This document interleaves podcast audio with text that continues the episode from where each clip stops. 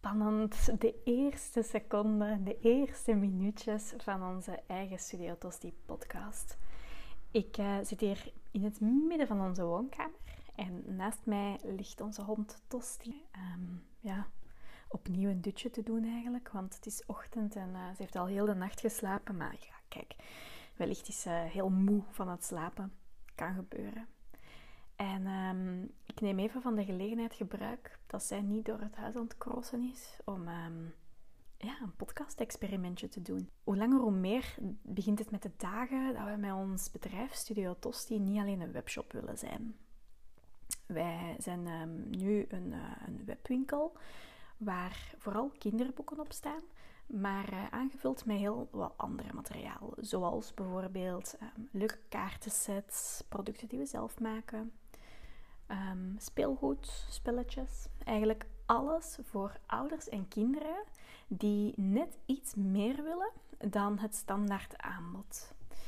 Ik um, koop alles in en we ontwikkelen alles bij Studio Tosti met het oogpunt dat er altijd nog heel veel ruimte moet zijn voor de inbreng van jouw kind, van jou, de fantasie dat erbij komt. Um, er zit altijd een soort van interactie-element in. Ik zeg zeker niet dat alle materiaal dat dat niet heeft slecht is. Um, maar het is geloof ik wel iets waar we steeds meer en meer naar gaan toegaan. Want het traint toch wel bepaalde skills die je op school misschien niet altijd leert.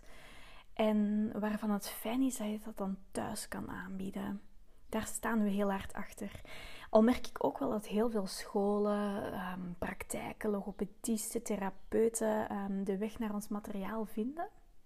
Daar ben ik heel blij om, want dat geeft mij hoop. dat geeft mij hoop onder andere ook over het onderwijs, uh, waar ik een heel verhaal over heb, dat ik uh, in deze podcast wel, uh, wel dacht te vertellen.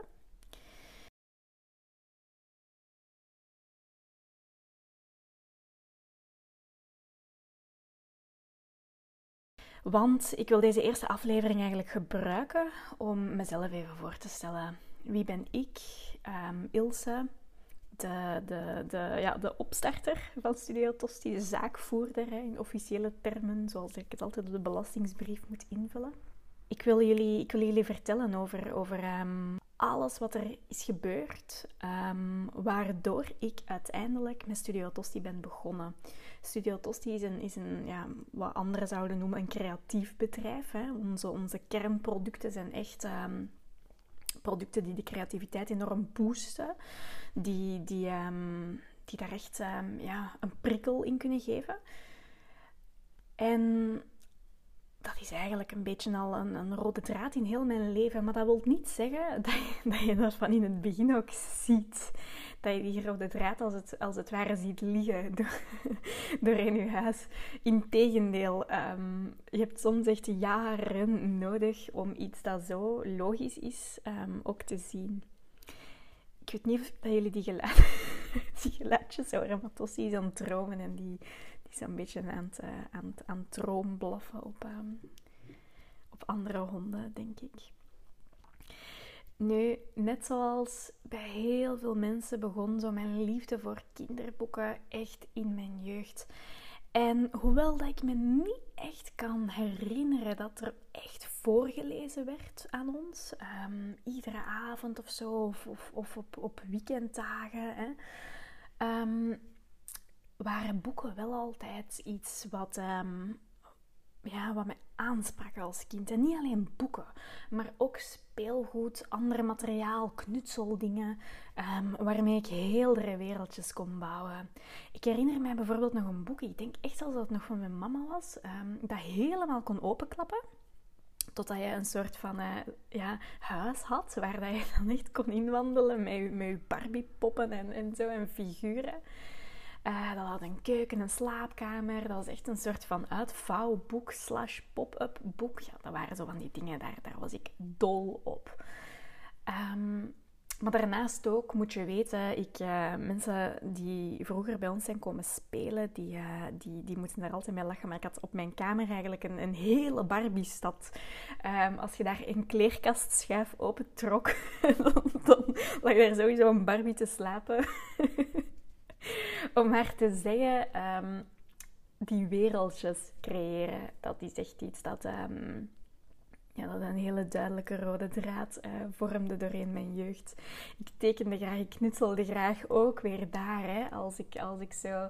En ik nam het altijd heel serieus. Ik, uh, het, moest dan altijd wel echt uh, fantastisch goed zijn en ik nam daar echt de... de de, de meest onmogelijke knutselopdrachten altijd erbij. Dat, uh, ik herinner me echt nog mijn mama die dan zei van, oh, dat gaat hier echt nooit lukken, maar kom, doe maar. Um, ja, zo van die dingen, zo van die projecten, daar, uh, daar, daar leefde ik helemaal van op. Mijn ouders hebben dat eigenlijk altijd wel heel goed uh, in de gaten gehouden. Zo dat, uh, dat creatieve element bij mij. Um, want net zoals heel veel kinderen waarschijnlijk op het einde van de lagere school uh, moeten naar een nieuwe school. En heel veel mensen volgen gewoon hun vrienden. En uh, daar hebben mijn ouders eigenlijk uh, aan de alarmbel getrokken en gezegd van Ilse, we gaan toch eens kijken naar scholen waar je eigenlijk al van in het eerste middelbaar een opleiding kan volgen die iets te maken heeft met creativiteit en kunst. En zo geschiedde. Ik ben uiteindelijk gestart in een school in Mechelen. Um, een hele ruige school. dat heeft me echt gevormd. Uh, dat heeft me echt wel geleerd om op mijn strepen te staan. En um, daar had ik eigenlijk al, al creatieve vakken, um, meerdere uren per week. En dat vond ik zo tof. Daar heb ik ook echt zo die basis gelegd van, van tekenmateriaal en dergelijke. Nu, hoe langer hoe meer, en, en dat is nog zoiets, hè. Um, nog steeds een probleem vind ik persoonlijk in ons onderwijssysteem qua creatieve vakken. Qua creatieve opleidingen zitten al heel snel van, ah ja, ik, ik, doe graag, ik ben graag bezig met mijn handen en zo. En je zit al heel snel als enige opleiding van niveau. Hè. Vergeef me de term, maar dat is wel een beetje hoe dat er naar gekeken wordt van buitenaf, merk ik. Um, naar architectuur te kijken. Of naar binnenhuisarchitectuur. En laten we eerlijk zijn, dat was echt niet wat ik wou. Dat was ook echt niet wat ik kon. Je moet dan goed zijn in fysica en cijfertjes. Ja, en ik, ik had dat echt niet. Ik, ik had veel, maar dat had ik nu echt niet. Dus dan ben ik veranderd en dan ben ik toegepaste beeldende kunsten gaan volgen. En dat was eigenlijk een opleiding waar ik echt mijn hart in kwijt kon. Um, ik heb in die opleiding trouwens ook mijn toenmalige partner leren kennen. Adil, die, uh, die volgde net hetzelfde. En um, ja, fantastisch leuk. Ik heb daar echt, um, ik heb daar echt van genoten van die, van die jaren. En dat heeft er ook voor gezorgd dat ik uiteindelijk ben doorgestroomd um, in, het, um, in, het, in het hoger onderwijs naar de lerarenopleiding. en dat ja, de meest creatieve lerarenopleiding dat je op dat moment kon volgen was uh, plastische opvoeding, de PO-juf worden, gecombineerd met de PKV, project kunstvakken. Dat, dat was een bijzonder zware opleiding ik, als wij denken aan een zware opleiding, dan, uh, dan denken we vaak aan rechten en, en dokter worden en zo van die dingen. Maar kleuteronderwijs, lager onderwijs en, um, en eigenlijk ook um, plastische opvoeding waren bijzonder zware jaren. Ik, ja, ik heb echt geploeterd heel erg geploeterd. Want qua theorie viel dat allemaal wel mee. Maar eigenlijk hadden wij zoveel taken, zoveel opdrachten, um, stages, alles gecombineerd. Want een ongeluk komt nooit alleen. Hè. Um, die dingen, die deadlines zijn dan ook allemaal tezamen. En ja, en tijdens die stages um, merkte ik wel dat ik het goed kon, het lesgeven het met een, klas werken, het um, lessen bedenken ook. Um, maar ik voelde toch ook wel van, eigenlijk, als ik nu echt eerlijk ben, dan is dit echt niks voor mij.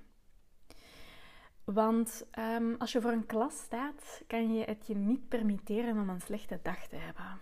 Of, ik zal het anders zeggen, je moet je daar heel snel kunnen overzetten.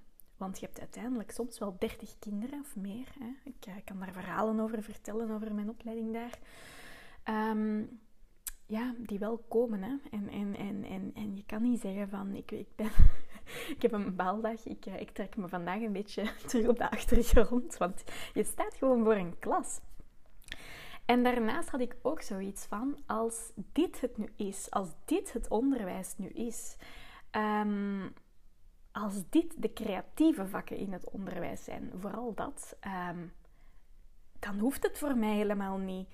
Ik, uh, ik ga nu iets heel um, onpopulair zeggen. Ik, ik, weet ook dat niet iedereen het hiermee eens is en dat hoeft ook helemaal niet, maar zo voelt het voor mij heel sterk aan van. Um, als je hier één uurtje PO hebt op een week, dan heeft het eigenlijk al geen zin. Dan kan je het eigenlijk maar schrappen beter.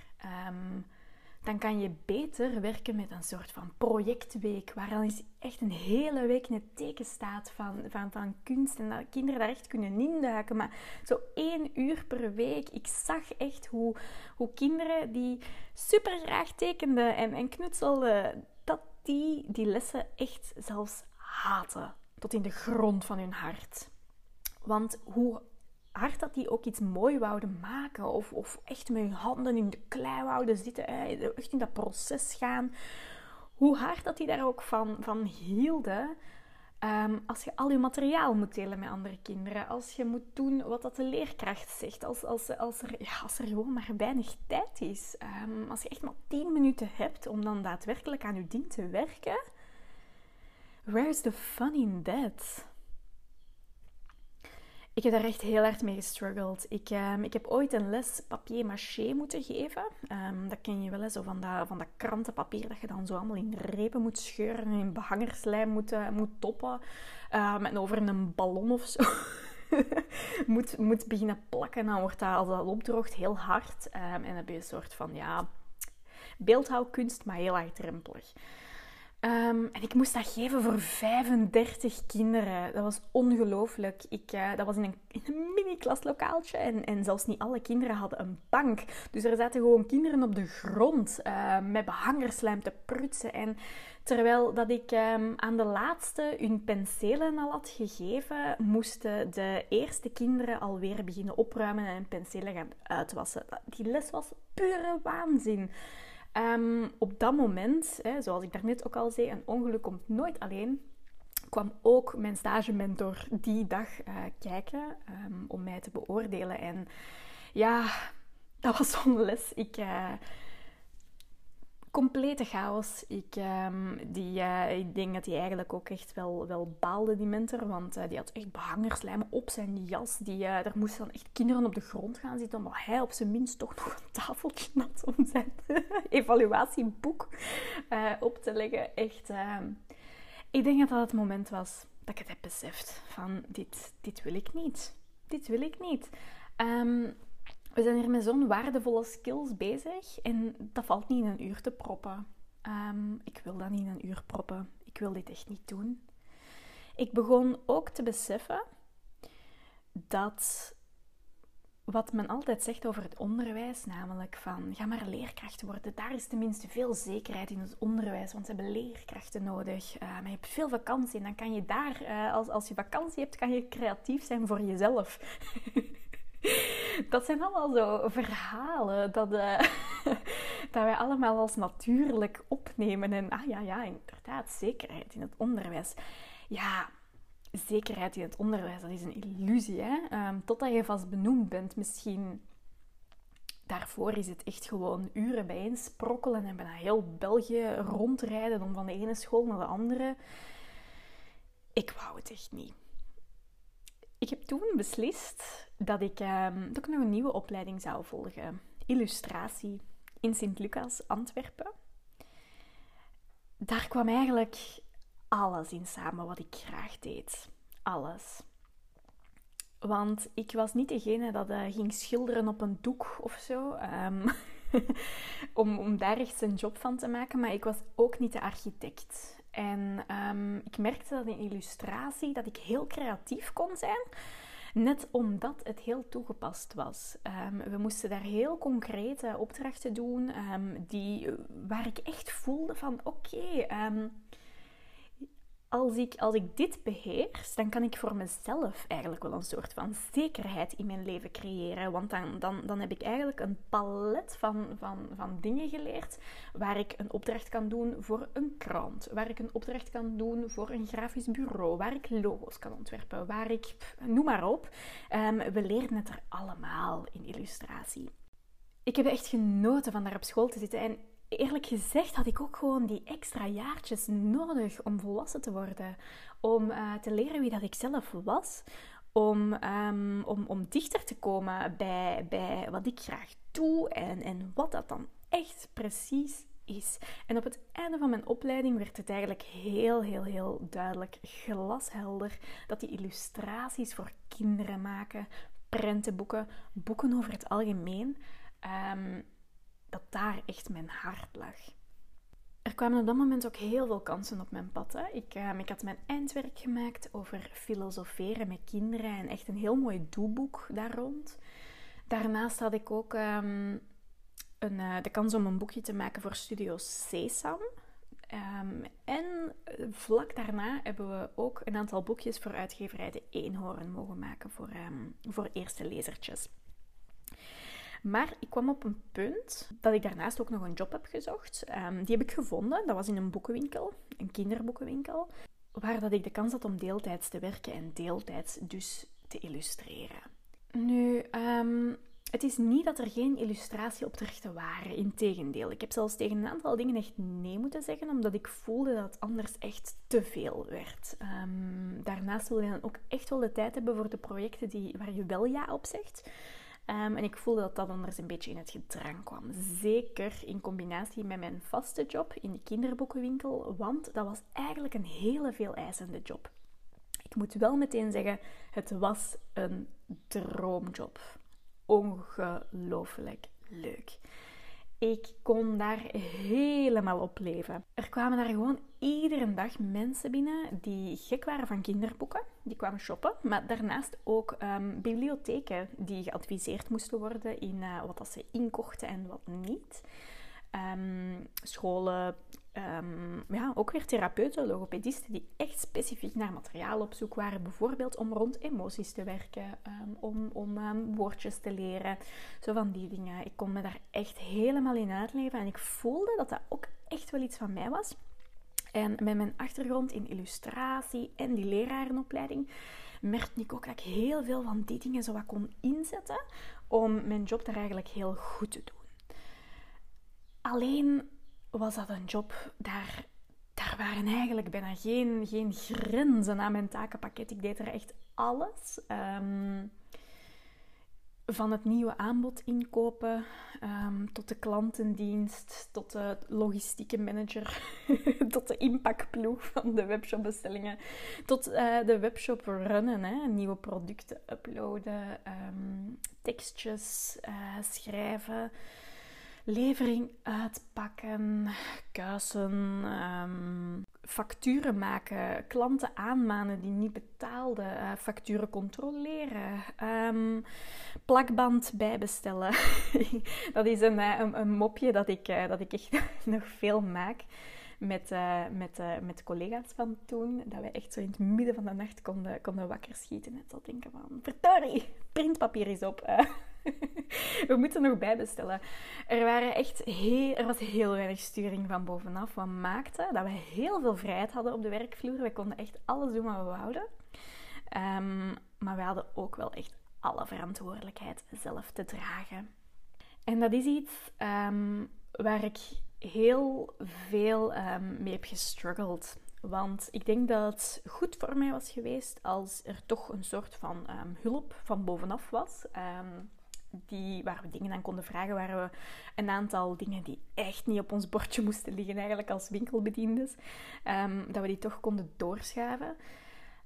maar dat was er eigenlijk niet, of toch heel beperkt. En dat maakte ook echt dat ik mij op het einde van de dag zeer leeggezogen voelde.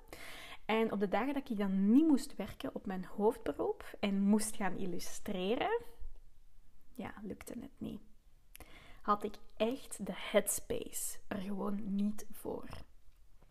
Daar kwam dan ook nog bij dat op de dagen dat ik niet in de winkel stond, dat ik ook wel ieder moment opgetrommeld kon worden. Want ik was nog vergeten te zeggen dat ik ook de maker van de uurroosters was en zo. Uh, en eigenlijk ook een beetje de stand-in voor uh, als er dan toch iemand ziek viel. Het... Um, ik heb mezelf een beetje, denk ik, in de positie geduwd, of, of beter gezegd, ik ben daar een beetje ingesukkeld. Dat, uh, ja, het manische van alles, hè. Um, een beetje de winkelverantwoordelijke zonder de winkelverantwoordelijke te zijn.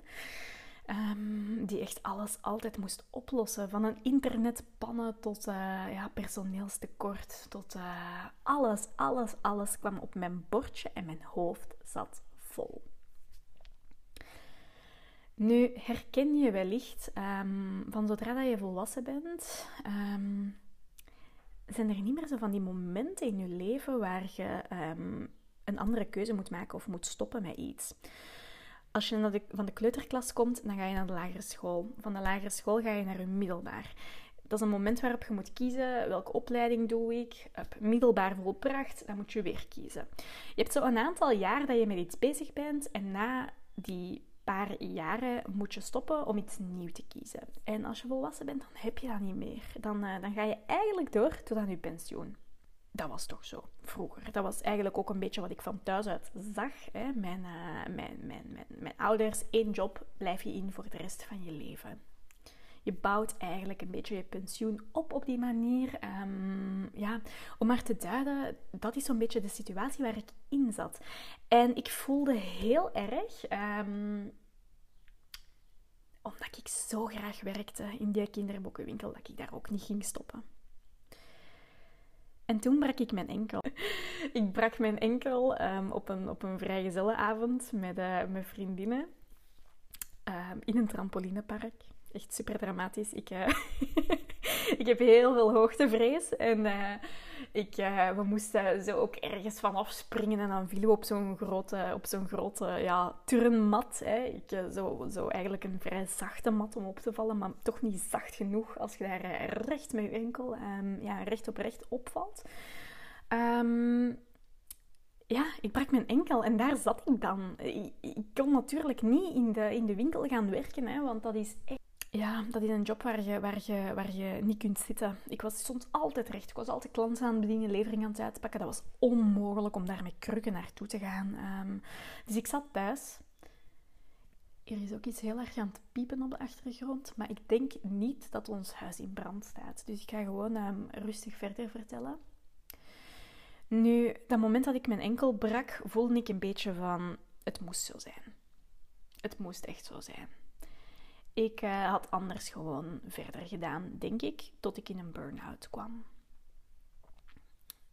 Ik denk soms dat ik misschien al een klein beetje in een burn-out zat. Waarom denk ik dat? Um, ik had geen, geen hele, hele ernstige signalen, maar um, de moment dat ik niet in de winkel stond te werken en eigenlijk um, aan het illustreren zou moeten geweest zijn, um, lag ik heel vaak gewoon van vermoeidheid te slapen in de zetel. Dat was zo voor ik mijn enkel brak, maar dat was nog eens eens zo hard toen ik mijn enkel had gebroken. Um, ik, uh, ik, dacht dan van, nu is mijn lichaam hier echt aan het herstellen, duidelijk. En ik sliep echt zoveel doorheen de dag. Ik kon echt niks doen.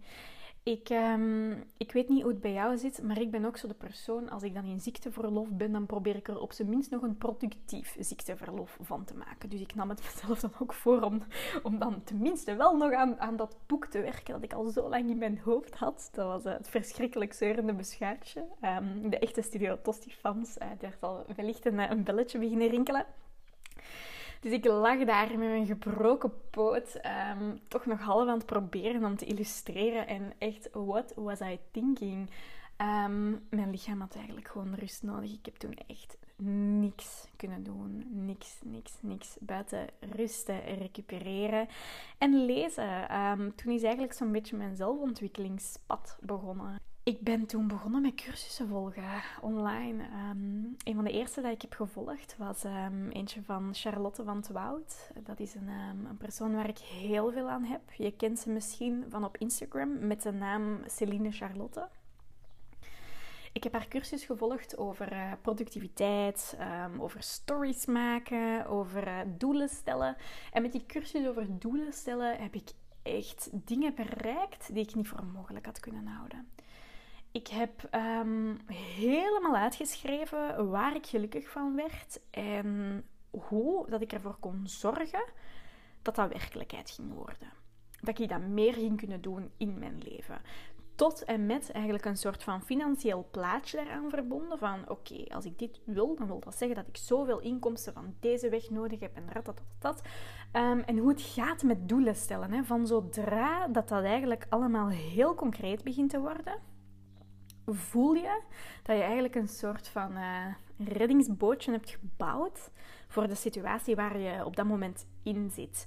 Um, en kan je ook heel makkelijk uit die oude situatie stappen, omdat je nieuwe bootje al klaar ligt. En dat heb ik onbewust eigenlijk heel hard gedaan. Maar, dikke vette maar, want in mijn plan stond eigenlijk dat ik heel graag iets zou doen met kinderboeken voor mezelf. Maar ik werkte in een kinderboekenwinkel en dat is dus niet iets dat je lekker in bijberoep kan gaan opstarten. Um, ja, dat, dat voelde voor mij gewoon op alle vlakken super fout om dat, um, om dat te gaan doen. Dat, uh, dat kon niet. En toen ergens moet corona zijn gekomen, denk ik. Want ineens um, lag heel de wereld plat. En op dat moment had ik zoiets van: oké, ik kan dan nog misschien niet met kinderboeken gaan beginnen bij mezelf, maar uh, ik en mijn partner, wij hadden wel het idee van uh, laten we andere spelletjes maken of tekenprenten en zo voor alle kindjes die niet thuis zitten in de lockdown, die niet naar school kunnen.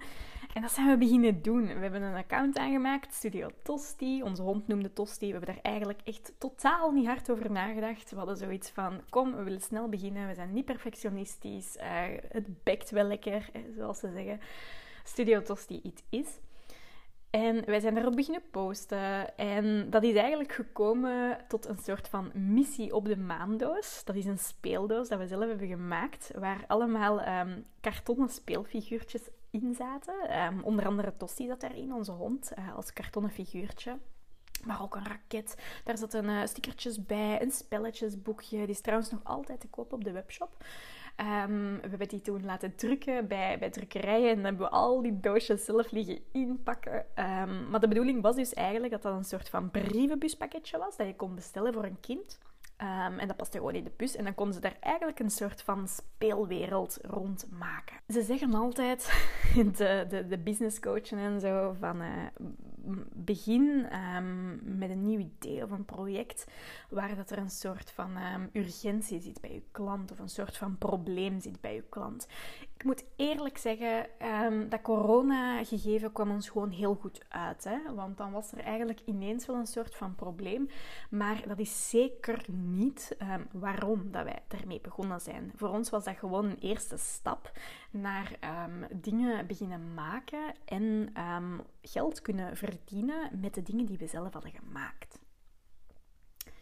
Die missie op de maandag stond online en ik ben toen heel veel beginnen leren over websites maken, over um, babbelen op camera om uw producten te verkopen, um, maar ook over adverteren met, uh, met Facebook en Instagram advertenties en zo. En um, ik had op onze missie op de maandag ook sowieso, ja, ik had eens een keer zot gedaan. Ik denk dat ik eens uh, 20 euro advertentiebudget of zo had gebruikt om, om een beetje reclame te maken voor onze missie op de maandag.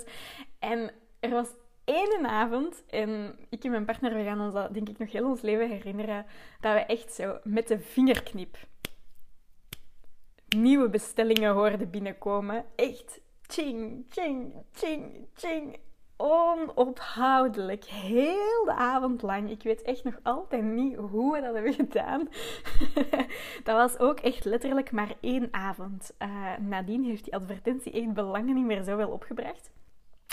Maar die avond um, was voor ons echt zo een teken van... Wow, dit kan echt werken. Wij kunnen hier echt geld mee verdienen. Als ik die avond niet had gehad, dan had ik waarschijnlijk niet durven springen. Dus ik ben daar tot op heden nog altijd heel, heel dankbaar voor. En dat was ook het moment dat we beseften van, ja, er moet gewoon zo snel mogelijk zo'n tweede box komen. Maar daar kruipt heel veel tijd in. Ehm, en niet alleen tijd, maar ook headspace. En ik had dat echt niet. Toen ik, um, ik was ondertussen al terug aan het werken, mijn enkel was gelezen. Um, het was dan nog wel steeds corona, maar onze webshop van mijn hoofdberoep draaide eigenlijk op, op volle toeren. Dus ik, ik was daar zo druk bezig met zorgen dat dat daar online allemaal opleefde. Pakketjes verzenden. Um, ik had gewoon echt de headspace niet om daar nog een tweede box uit onze mouw te schudden. Ik voelde toen heel erg. Ik heb mezelf toen echt vastgereden.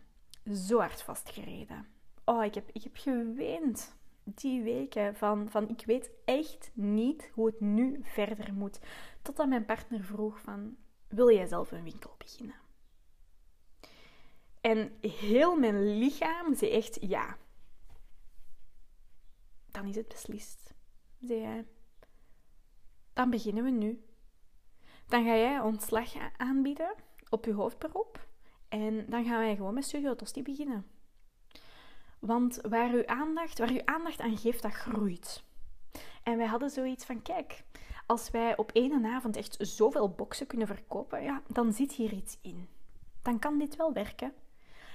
Plus, als ik op mijn hoofdberoep zou stoppen, dan zou dat ook willen zeggen dat ik ehm, toch misschien kinderboeken zou kunnen verkopen op onze webshop. Wat fantastisch zou kunnen zijn. Want dan had ik de tijd om te werken aan die boxen, maar dan viel daarnaast de verkoop niet stil. Dan konden daarnaast boeken zijn, um, spelletjes, zo van die dingen die altijd voor een soort van constante inkomstenstroom konden zorgen. Ik heb dat allemaal uitgecijferd op papier. Um, en ik heb heel hard gestruggeld met het idee van... Ben ik hier nu compleet roekeloos bezig? Of ben ik hier nu gewoon dapper? dat vraagstuk hield me heel, heel, heel hard bezig. Want ik wist wel echt dat je risico moest nemen als ondernemer. En dat je dingen moest doen waar, waar dat je eigenlijk nog niet meteen een, eh, een uitkomst voor zag. Um, en ik vroeg me dan gewoon af van, ja, ben ik dat hier nu gewoon ook aan het doen? Of, um, of is het echt gewoon onverantwoord? Maar we hadden wel wat spaargeld en mijn partner die... Um, die werkte als programmeur en um, eigenlijk kon die alle vaste lasten ook zelf dragen. En dat gaf mij eigenlijk een soort van comfort dat ik nodig had om te zeggen van oké, we doen dit, we proberen dit. En het is niet fijn voor mij dat ik nu helemaal afhankelijk ben van hem. Maar het is wel, als we kijken hoe dat we onszelf binnen tien jaar zien, dan, dan willen we wel een eigen bedrijf hebben. Um, ik laat dan nog in het midden of mijn partner daar dan bij komt um, of niet. maar we willen wel iets van onszelf waar dat we dingen mee kunnen gaan opbouwen. Want de wereld is aan het veranderen pensioen krijgen. Ehm, dat zijn zo van die dingen, dat is allemaal niet meer zo vanzelfsprekend. Hè? Um, dus we wouden die zekerheid een beetje proberen te creëren met ons eigen bedrijf. Um, in de zin van, dan weten wij dat uh, wij voor ons eigen geld kunnen zorgen. En dan, is er, dan zijn we niet afhankelijk van, uh, of dan ben ik toch niet afhankelijk van een baas die daar van het ene moment op een andere kan beslissen om bijvoorbeeld iemand af te danken. Dus zo is Studio Tossi begonnen. We zijn, uh, we zijn begonnen met kinderboeken toe te voegen. En um, ja, dat, dat, was, dat was zeer moeilijk. Hè. Ik, ik ga er heel eerlijk over zijn. Ik um, had het eerste hmm, half jaar tot een jaar heel veel schaamte daarop zitten omdat ik zoiets had van, ja, wat ben ik hier nu eigenlijk aan het doen? Ik, ik, ik, ik zeg hier mijn droomjob op in een tijd, hè, corona, we zaten aan, aan golfnummerke zoveel. Iedereen is blij dat hij zijn job nog heeft. En ik zeg mijn job hierop. Wat, wat ben ik hier aan het doen? In godsnaam. en daarnaast, ik zeg mijn job niet zomaar op. Ik, ik begin gewoon... ik begin mijn eigen kinderboekenwinkel. Nog erger. Uh, want onmens ben ik eigenlijk. Um, maar ik voelde langs de andere kant ook naast die schaamte dat erop zat, ook wel zo het gegeven van, maar dit is wel gewoon mijn passie en dit is gewoon wel waar ik gelukkig van word. En um, ik kan dit niet niet doen. Hoe hard ik dat ook wou, dat ik gewoon in, dan maar schoenmaker of zo kon worden. Maar dit was gewoon echt waar al mijn kennis zat. En ik voelde ook dat, um, dat in, de, in de winkel waar ik werkte, dat er heel veel kansen onbenut bleven. Ik, ik, zag daar, ik had er echt een hele visie over. Maar ja, het ding is natuurlijk ook gewoon, dat is niet uw eigen bedrijf. Dus je kunt daar met de beste wil van de wereld en met de beste, um, het beste plan ter wereld aankomen. Als een management er anders over denkt, ja, dan kan je dat toch ook niet opdringen, want je bent maar een werknemer. En tenslotte was ik dan ook wel gewoon eens blij of zo. Dat ik uh, niet alles zelf moest regelen, maar dat er dan van bovenaf toch wel eens een keer beslist werd. Um, van ja, dit willen we of dit willen we niet. Dat was het moment waarop ik mijn ontslag heb ingediend. Um, ik dacht van nu heb ik heel duidelijk voor mezelf een visie van hoe dat ik het zou aanpakken. En nu ga ik hiervoor. Um, dat, dat was zeer moeilijk voor mij. Heel moeilijk. Ik denk een van de moeilijkste dingen in mijn leven die ik heb gedaan. Hoe hard ik ook geweend heb. Echt twee dagen aan een stuk of zo denk ik dat ik echt gewoon geweend, geweend, geweend, geweend heb. En toen begon mijn opzichtperiode en dat was echt een magische periode. Dat was echt een periode waar ik besefte van, oké, als ik hiervan wil leven, dan moet ik echt zorgen dat na mijn maanden opzichtperiode, dat hier echt iets staat, hè, Ilse. Dan, uh, dan gaat dat hier gewoon moeten werken. En ik ben toen, ik denk echt, hè, ik, ik, uh, ik zou het nog eens moeten nakijken in mijn agenda, maar ik denk echt dat ik op vijf dagen een website had gevuld met kinderboeken, uh, contacten had gelegd met leveranciers. Allemaal dingen die ik natuurlijk ook al wel kende hè, van in mijn job. Dus ik, um, ja, zoals ik al, zoals ik hiervoor al had gezegd, ik moest echt alles doen in die winkel. Wat dus ook wel betekende dat ik over alles um, op zijn minst een beetje wist. Ik kon dus supergoed mijn plan trekken en eigenlijk, ja, die webshop was eigenlijk al zo snel in orde en ik vond daar zo snel klanten voor dat ik eigenlijk, ik heb nooit getwijfeld. Ik had zoiets van, um, ja, dit, dit lukt gewoon. Ik had super veel vertrouwen in mijn concept en in mijn idee. En ik wist ook gewoon van, um, naast die kinderboeken zijn we heel erg bezig met onze eigen producten. En dat gaat er uiteindelijk voor zorgen dat we in een soort van evenwichtig um, geheel komen. Want um, je weet of je weet niet, hè, de mensen in de retailsector, in de verkoop... Die, die, die weten wellicht dat je echt op niks een lagere inkoopmarge hebt dan op kinderboeken. Of op boeken in het algemeen, ik moet het zo zeggen. Uh, je kan zeer weinig overhouden aan de verkoop van een boek. Helaas. um, maar dat was op zich niet erg, want ik merkte al wel heel snel dat die kinderboeken een soort van um, makkelijke ingang waren voor klanten. Heel veel mensen zijn gek op kinderboeken, geven daar geld aan uit. Um, en, en zo kwamen ze op onze website terecht en kochten ze ook nog andere producten die wij ook nog maakten. Bijvoorbeeld wenskaartjes, onze missie op de maandoos. Later is ons emotiegezichtje er nog bijgekomen. Ik wist, at the end of the day gaat dit verdienmodel wel werken. Want dan heb je die uh, kinderboeken die wel echt snel voor veel omzet zorgen. En daarnaast heb je dan margeproducten waar we eigenlijk veel winst op nemen. En waarmee we het brood op onze plank kunnen betalen. Ik was er eigenlijk best wel, um, ja, ik had er best wel vertrouwen in dat dat ging werken. En dat, um, dat bleek ook zo te zijn. Hè. Um, die, dat eerste jaar is zeer moeilijk geweest, omdat er natuurlijk, ja, die, die producten dat we zelf maakten, die zijn er ook niet op een vingerknip, daar krap tijd in. Ondertussen heb je alleen maar die kinderboeken. Maar dat zorgt er dus ook voor dat je misschien wel veel omzet maakt en veel klanten hebt, maar dat er onder de streep weinig overblijft. Maar ik wist ook wel van, dit is een fase en dit gaat verbeteren. Um, het gaat ook niet meer verslechteren, hè, want het is een soort van ripple effect, zo'n, um, zo'n, uh, met, een, met, een, met, met een winkel beginnen. Je maakt een pakje voor persoon A, um, die is blij, die vertelt dat verder aan persoon B en C, en die vertelt dat op een duur ook weer verder. Dus dat zijn zo van die dingen, ja, die groeien sowieso.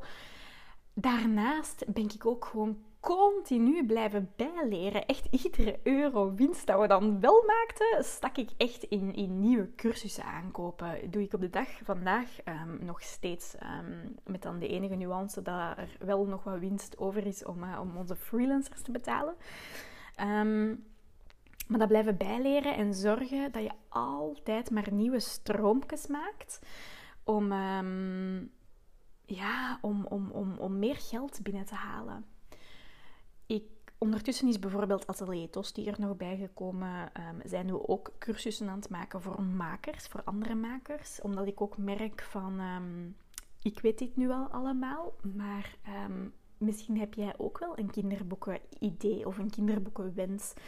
En ben jij bezig met dat boekje of is dat boekje af en denk je dan van ja, van nu, hoe komt dat nu in de boekenwinkel terecht? En uh, niet hoe komt dat nu in de boekenwinkel terecht, maar hoe blijft die een boek nu verkopen? En, en hoe blijft die bijbesteld worden? Um, hoe koopt een, een boekhandelaar een boek nu in? Op basis van wat zegt hij ja, doen we of nee, doen we niet? Dat waren zo dingen omdat ik ook op mijn vaste job vroeger het aanbod zelf moest inkopen. Ja, ik heb daar hele duidelijke dingen over van ja, dit doen we al sowieso niet, dit wel, mm, dit is een twijfelgeval. Allemaal kennis um, dat eigenlijk nooit tot bij de makers geraakt. En ehm, die frustraties, die, die, die zijn uiteindelijk heel mooi samengekomen in een soort van visie voor Studio Tosti, waar we echt dus wouden van um, naast de producten die we verkopen, die, die, die echt ervoor kunnen zorgen dat kinderen op jonge leeftijd eigenlijk al heel hard hun, eigen fantasie proberen aan te spreken, proberen te prikkelen, um, proberen iets verder te denken dan hun neus lang is. Daarnaast is eigenlijk ook nog een heel ander luik van um, zelf gewoon veel meer creatieve jobs kunnen creëren. Mensen een eigen boekje laten maken, um, laten schrijven, laten illustreren, um, videoworkshops voor kinderen laten geven op ons, op ons platform Atelier Tosti. Um, maar daarnaast ook gewoon mensen met een eigen merk, met, met, met, met uh, illustratoren, schrijvers. Om ook te zorgen dat die ondersteund worden en dat we echt dat we kunnen bewijzen van vrienden, je kan, als je een creatief talent hebt, wat ze ook zeggen op school, um, je kunt niet alleen interieurarchitect worden. je kunt eigenlijk zoveel meer. Maar je gaat voor jezelf echt verschillende stroomjes moeten creëren van inkomsten Um, om at the end of the day gewoon genoeg over te houden. En om die zekerheid uh, voor jezelf te creëren. Want zekerheid buitenaf, dat is, ja, ik vind dat eigenlijk altijd een illusie. Ik vind dat de grootste bullshit dat er is.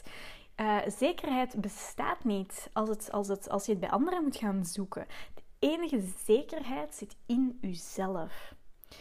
Ik, um, ik had echt, toen ik, toen ik in de gips lag en, en daarvoor met mijn enkel, um, zoveel last van brain fog. Als ik aan het illustreren was en ik had een, leuk idee, dan kon ik dat zo wel bedenken, maar ik kon dat niet meer bekritiseren of, of, of dieper op ingaan. Dat was precies alsof er goh, een soort van mist in mijn hoofd zat. Ik vind die term echt super goed gekozen. Ik twijfelde dus ook heel erg hè, aan mezelf toen ik begon met ondernemen. Van ja, als ik nu zoiets terug voor heb, zoals die maanden brain fog dat ik heb gehad, ja, dan ligt mijn bedrijf lam er is totaal geen enkele zekerheid in. Ik, ik, ik twijfelde echt heel, heel, heel erg aan, aan mezelf. Maar ik voelde ook wel heel snel van zodra ik was begonnen met Studio Tosti en ik was dat voltijds aan het doen, die brain fog is nooit meer teruggekomen, omdat ik gewoon aan het doen was wat ik, aan het doen, wat ik, wat ik wou doen. Dat ik daar mijn eigen grenzen in kon aangeven.